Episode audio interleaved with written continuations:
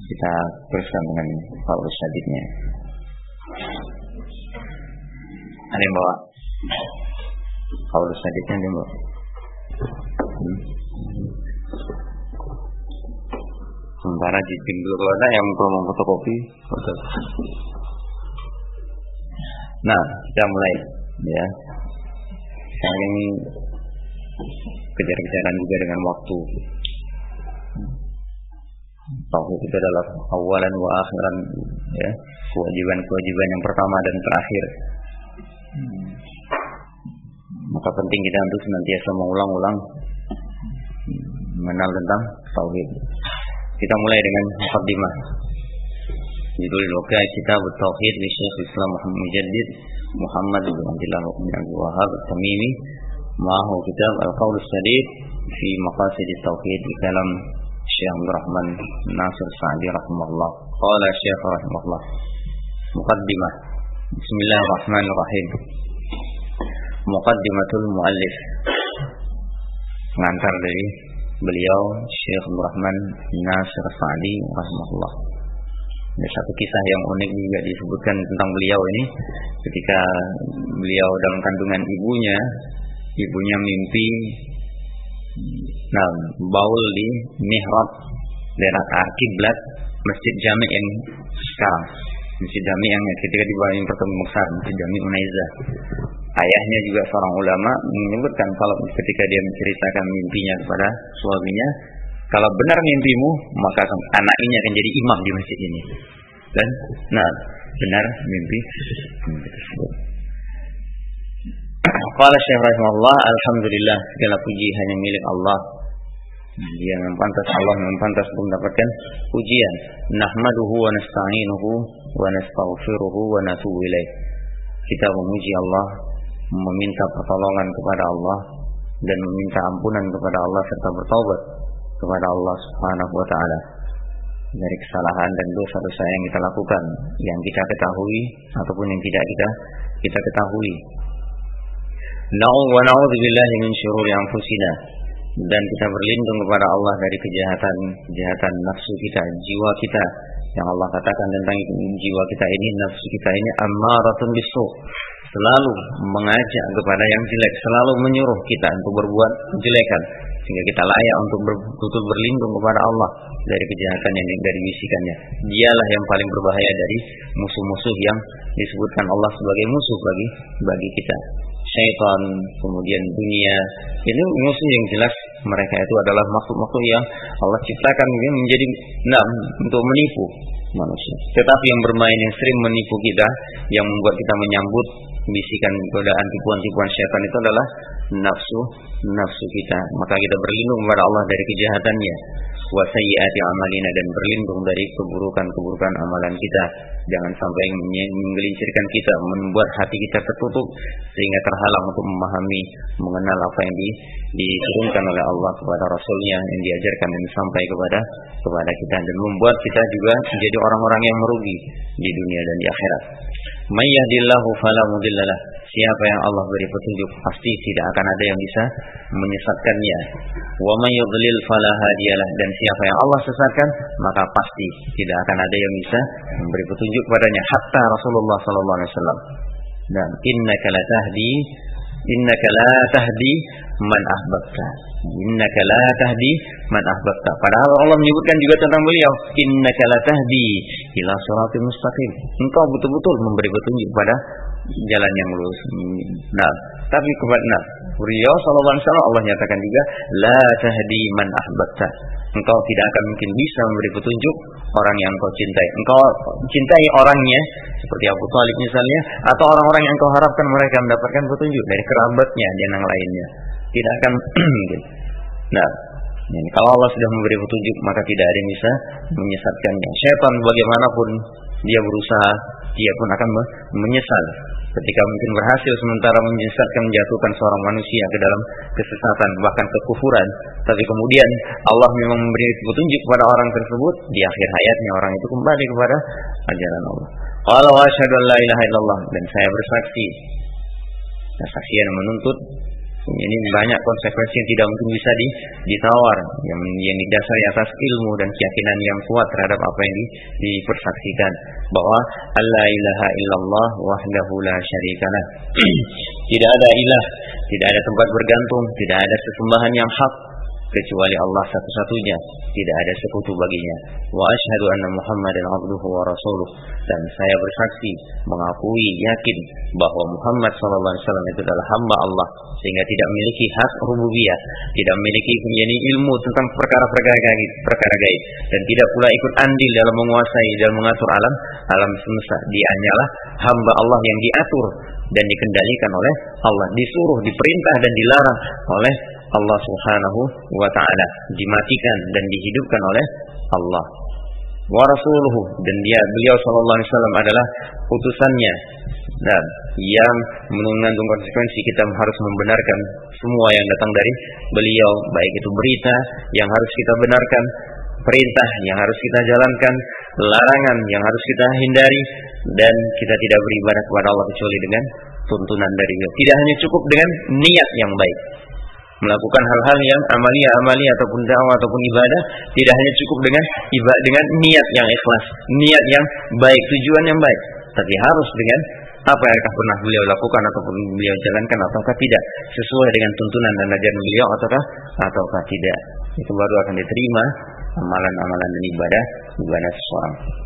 Konsekuensinya dari pernyataan yang mengakui bahwa beliau adalah utusan Allah berarti mengikuti semua yang datang dari beliau. Amma ba'd. Kalimat ini sering sebagai peralihan kepada sesuatu yang ingin diterangkan yang baru. Faqad sabaqa an katabna ta'liqan latifan fi mawadi'a kitab kitab tauhid li Syekh al-Islam Muhammad bin Abdul Wahab qaddasallahu ruhah. Telah lewat, kita sudah pernah menulis ta'liq yang lembut, yang ringan pada beberapa tempat dalam kitab Tauhid Syekh Islam Muhammad bin Wahab semoga Allah mensucikan roh beliau. Fahasala fihi naf'un wa ma'unatun lil mustaghillin wa musa'adatin lil muallimin. Nah, muncul artinya terhasilkan padanya diperoleh manfaat yang sangat besar dan bantuan bagi orang-orang yang menyibukkan diri. Orang-orang yang memiliki kesibukan untuk mengajar ataupun untuk menyiapkan hal-hal yang lain dan membantu orang ini para pendidik para para guru. Lima fihi minat tafsilat an nafi'ah. Karena di dalamnya ada perincian-perincian uraian-uraian yang bermanfaat. Ma'al wuduh dengan kejelasan yang sempurna. Artinya cukup jelaslah bagi orang yang membaca kitab ini itu memuaskan dia. Dia walaupun dia sudah mungkin mungkin bergerak, bergelar doktor, itu tidak terlalu nah rendah. Orang yang juga di bawahnya, walaupun dia mungkin seperti kita baru pemula, itu juga cukup untuk memuaskan kita, mendapatkan faedah. Nah, dari apa yang kita baca nanti. Bismillah. Waktu bi'amat bimatwatil imam Summa nuafadat nusafuhu dicetak dicetak percetakan Al Imam Muhammad bin Saud kemudian hilang atau habis maka terakit salat alaihi. Padahal banyak yang mencari. Wada'atil hajatus syadida ila i'adati bi'aihi sehingga butuh butuh betul-betul sangat diperlukan untuk mengulang cetakannya wa nasrihi dan penyebarannya. Wa fi hadhil marrah pada kesempatan ini badali tampak atau terlihat bagi saya an uqaddima amama dzalika muqaddimatan mukhtasaratan. Yani perlu saya buatkan muqaddimah di dalam ringkasan ini. Yang ring, yang ringkas tahtawi yang menghimpun atau meliputi mujmalati aqi aqaida ahli sunnah. Yang menghimpun keterangan ataupun global. Yakni keyakinan atau akidah-akidah ahli sunnah fil usul baik dalam masalah masalah usul wa tawabiha dan yang menyertainya. Fa aqulu musta'inan billah maka saya katakan di sini dengan minta pertolongan pada Allah muqaddimah yashtamilu ala safwati aqidati ahli sunnah wa khulasatiha al-mustamiddah min al-kitab wa sunnah muqaddimah yang mencakup inti-inti akidah ahli sunnah dan ringkasannya yang itu semua diambil sumbernya dari Al-Quran dan Sunnah. Jadi bukan dari ra'yu beliau.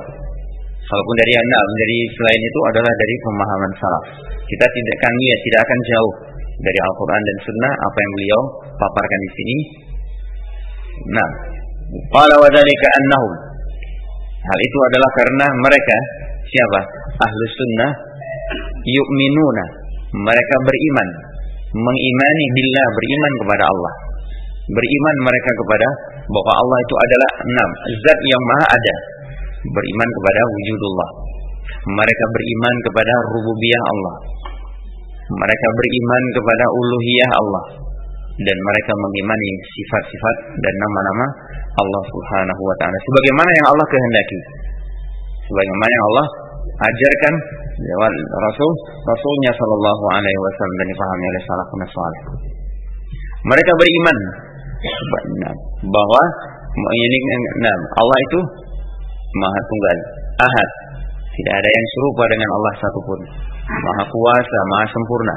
Mereka beriman kepada pula wa malaikatihi, kepada para malaikatnya bahwa malaikat ini adalah makhluk-makhluk Allah yang Allah ciptakan dari cahaya dan punya kekuatan dan keluar biasaan kemampuan yang Allah berikan kepada mereka dan tidak pernah durhaka sekalipun kepada Allah dan selalu menjalankan perintah perintah Allah dan mereka ahlu mengimani bahwa malaikat-malaikat tersebut punya tugas-tugas tertentu yang ditetapkan oleh Allah untuk untuk mereka. Wa kutubihi dan mereka beriman kepada kitab-kitab Allah yang dikenal ya yang telah turun kepada nabi-nabi sebelumnya. Mereka membenarkan isinya, mereka mempercayai kitab-kitab isi kitab-kitab tersebut yang sebagaimana yang diterangkan oleh Al-Qur'an, sebagaimana yang sesuai dengan Al-Qur'an dan mereka meyakini bahwa kitab-kitab itu turun kepada nabi-nabi tersebut. Nah, dan mereka menjalankan apa yang menjadi isi kitab tersebut, terutama yang mereka dapatkan yaitulah Al-Quran. Mereka menjalankan mereka mengimaninya mereka membenarkannya menghalalkan apa yang halalnya mengharamkan apa yang haramnya. Ini diharamkan dalam di dalam Al-Quran. Nah warusulihi dan mereka beriman pula kepada rasul-rasul yang diutus oleh Allah. Baik yang mereka kenal nama-namanya yang disebutkan oleh Allah ataupun tidak. Nah wal yaumil akhir dan mereka mengimani adanya hari kemudian. Bahwa itu adalah sebuah kepastian. Hari yang tidak ada lagi hari setelah itu. Hari ketika nanti mereka akan dibangkitkan dan dihadapkan oleh Allah untuk dibalasi amalan-amalan mereka yang baik dengan yang baik yang buruk dengan yang buruk. Wal qadari khairi wa syarri dan mereka beriman kepada takdir Allah. Kepada apa-apa yang ditakdirkan oleh Allah. Baik yang mereka sukai khair ataupun yang tidak mereka sukai yang syar Nah, ini semua ada di dalam di dalam Al-Qur'an. Ya, ini semua ada di dalam Al-Qur'an. Amana Rasul bima unzila ilaihi min rabbih wal mu'minun kullun amana billahi wa malaikatihi wa kutubihi wa rusulih. Nah, dalam ayat yang lain wal yaumil akhir dalam hadis dengan dilengkapi juga dengan qadar dengan al-qadar. Dalam Al-Qur'an juga ada perintah untuk beriman kepada al-qadar. Inna kulla syai'in khalaqnahu bi qadar. Inna kulla syai'in khalaqnahu biqadar. Setiap segala sesuatu itu semuanya kami ciptakan dengan qadar. Menunjukkan indah apa ayat-ayat yang lainnya Allah ala kulli syai'in qadir bahwa sungguhnya Allah itu Maha Kuasa atas segala sesuatu. Ini satu di antaranya bahwa mereka beriman dengan inna ini apa namanya hal yang disebutkan ini enam prinsip keyakinan yang wajib untuk diimani ini semua ada di dalam Al-Quran. Ini rukun rukun iman yang dijelaskan oleh Rasulullah dalam hadis Jibril ketika Jibril bertanya kepada Rasulullah SAW, mal iman. Apa itu iman? Antu'mina billahi wa malaikatihi wa kutubihi wa rusulih wal yaumil akhir wal qadari khairi wa syarih. Siapa yang tidak beriman kepada takdir berarti dia tidak beriman kepada Allah. Siapa yang tidak beriman kepada takdir berarti dia tidak beriman kepada kitabullah. Siapa yang ber, tidak beriman kepada takdir dia berarti tidak beriman kepada malaikat. Dia tidak beriman kepada para rasul dan seterusnya. Nah, ini prinsip ahlu sunnah. Mereka beriman kepada enam rukun iman ini. Fayashhaduna anna Allah huwa rabbul ilah. Mereka bersaksi, mereka meyakini, mereka mengetahui, yakin bahwa Allah dia adalah Rabb Al-ilah al-ma'bud. Rabb yang membina, mengatur segala sesuatu, yang mencipta, yang memberi rezeki, yang memelihara. Semua makna rububiyah. Semua makna rububiyah dengan dengan pengertian terbiyah. Terbiyah ammah dan terbiyah yang khasa. Apa bentuk terbiyah? Terbiyah bukan hanya mengajari, tapi juga membina, mendidik, memelihara, mengatur, mengawasi, menumbuhkan, mengembangkan. Ini nah makna terbiyah yang umum ataupun yang yang khusus. Yang umum kepada terhadap seluruh seluruh makhluk. Mereka dibuat dari tidak ada menjadi ada. Mereka diberi rezeki, mereka diberikan kelengkapan, mereka dijaga, mereka diatur, mereka diperintah dan dilarang. Nah, diawasi. Al-ilah sesembahan, tempat bergantung, tempat bersandar, menjadi tumpuan yang dituju dengan segala bentuk doa. Al-ma'bud yang disembah, yang diibadahi, yang ditaati, yang ditakuti. Al-mutafarrid bikulli kamalin yang bersendirian menyandang sifat-sifat semua sifat yang maha, sem maha sempurna. Faya'budunahu wahda. Dan dengan itu mereka menyembah Allah satu-satunya. Tidak menyembah yang lain. Karena yang lain tidak memiliki kesempurnaan. Tidak memiliki kemampuan kelemah kelemahan yang ada pada pada mereka lebih-lebih manusianya. Mukhlisina lahuddin mereka menyembah Allah satu-satunya dengan mengikhlaskan memurnikan untuk Allah saja seluruh ibadah ibadah itu. Fayaqulun maka mereka katakan innallaha huwal khaliqul bari. Sungguhnya Allah dialah yang maha pencipta dialah yang mewujudkan makhluk al-musawwir yang memberi bentuk dan rupa ar-razzaq yang maha memberi rezeki al-mu'ti yang memberi al-mani yang menahan pemberian al-mudabbir li jami'il umur dan dialah yang mengatur semua semua urusan. Qala wa annahu al-ma'luh al-ma'bud dan dialah Allah al-ma'luh al-ma'bud tempat yang jadi sandaran tumpuan yang dituju dengan semua persembahan dan diibadahi disembah al-muwahhad al-maqsud yang ditauhidkan yang dituju dengan semua niat dan nah, keinginan. Wa annahul awwal dan dialah yang al-awwal. Salah satu juga di antara nama Allah al-awwal alladzi laisa qablahu syai' yang tidak ada sesuatu pun sebelum Allah. Al-akhir dialah yang akhir yang lai alladzi laisa ma'ahu ba'dahu syai' yang tidak ada sesuatu pun setelah setelah Allah. Kalau tadi al-awwal tidak ada sesuatu pun sebelum Allah. Kalau al-akhir tidak ada sesuatu pun yang ini setelah setelah Allah. Al-zahir alladhi laisa fawqahu syai' yaitu al-zahir yang menang, yang unggul, yang tidak ada lagi di atasnya sesuatu pun baik dalam hal pengalat, kekuatan, zat, ya, tempat. Nah, tidak ada yang lebih tinggi dari Allah Subhanahu wa taala.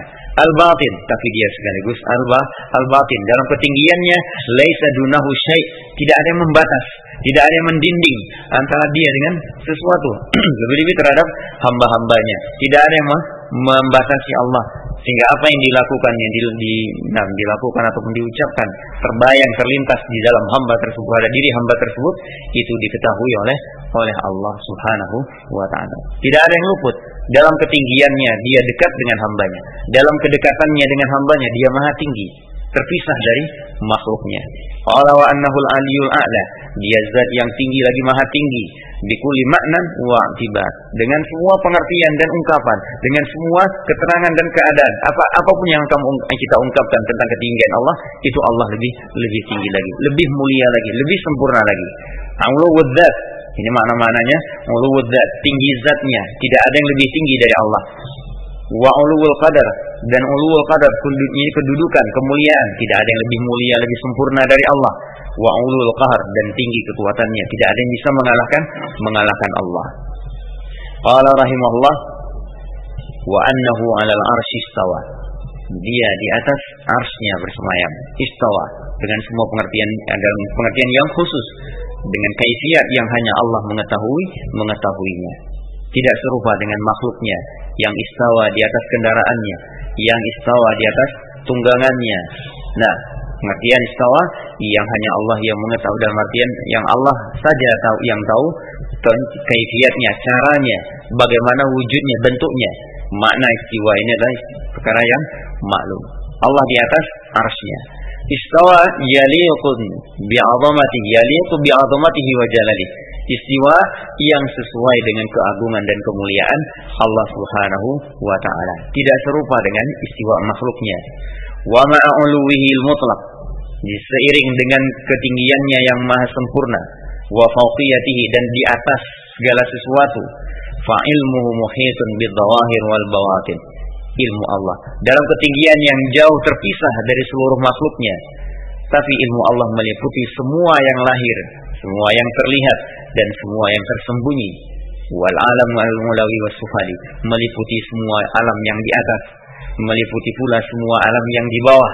Tidak ada satupun yang lolos dan keluar dari ilmu Allah. Bahkan daun-daun yang berguguran di dalam kegelapan malam, Allah jatuh dia ketika dia jatuh Allah tahu, Allah tahu. Dan Allah pun tahu Nah, apa yang bergerak di dalam sel-sel tubuh binatang-binatang yang di dasar lautan, makhluk-makhluk yang bersel satu, apa yang mereka butuhkan, apa yang keluar dan dari diri mereka, apa yang masuk ke dalam diri mereka.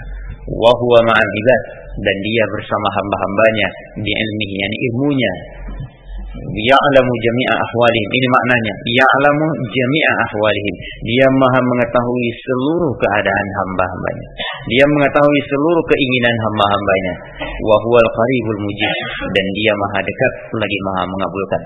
Hal-hal yang seperti ini menambah semestinya menambah pengajian keyakinan seorang mukmin untuk dia semakin bersandar kepada Allah Subhanahu wa taala. Qala wa annahu al-ghaniyyu dia mazat yang maha kaya dengan zatnya, tidak memerlukan atau anjami makhlukati, tidak bergantung kepada makhluknya untuk bisa hidup, sehingga tidak membutuhkan makan. Ma ma uridu minhum min rizqin wa ma uridu minhum an yut'imun wa la uridu ma uridu minkum minhum an yut'imun. Allah tidak mengharapkan rezeki, bantuan dari makhluknya untuk dia bisa hidup, untuk dia bisa berdiri sendiri, untuk bisa mengatur alam semesta. Zatnya tidak memerlukan makan, tidak memerlukan minum, tidak butuh istirahat. Wala ya'uduhu hifdhuhuma.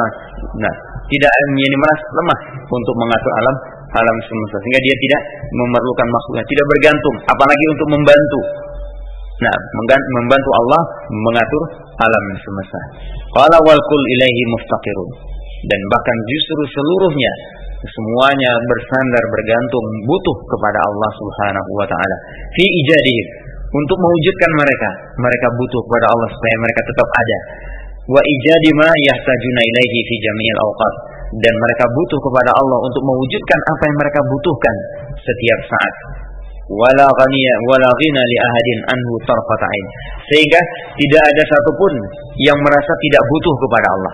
Tidak ada satupun yang merasa perlu yang artinya merasa perlu melepaskan diri yang mampu untuk melepaskan diri tidak bergantung kepada Allah sekejap mata pun. Kapan sel-sel di dalam tubuh kita ini merasa tidak berhajat dengan kekuatan Allah pertolongan Allah? Tidak mungkin. Mati dia akan mati.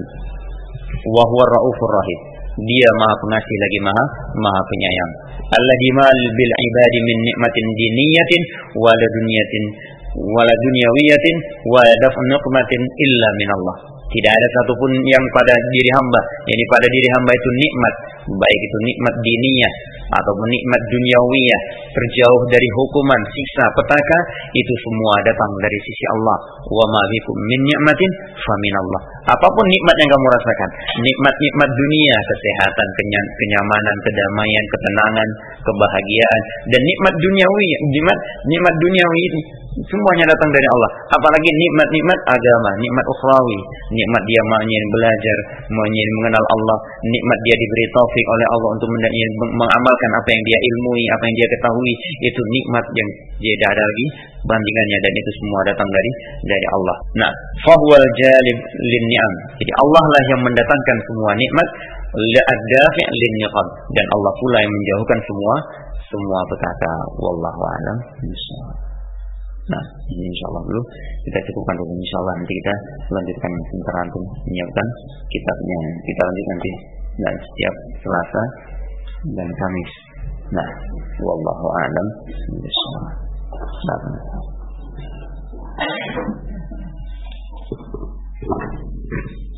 Thank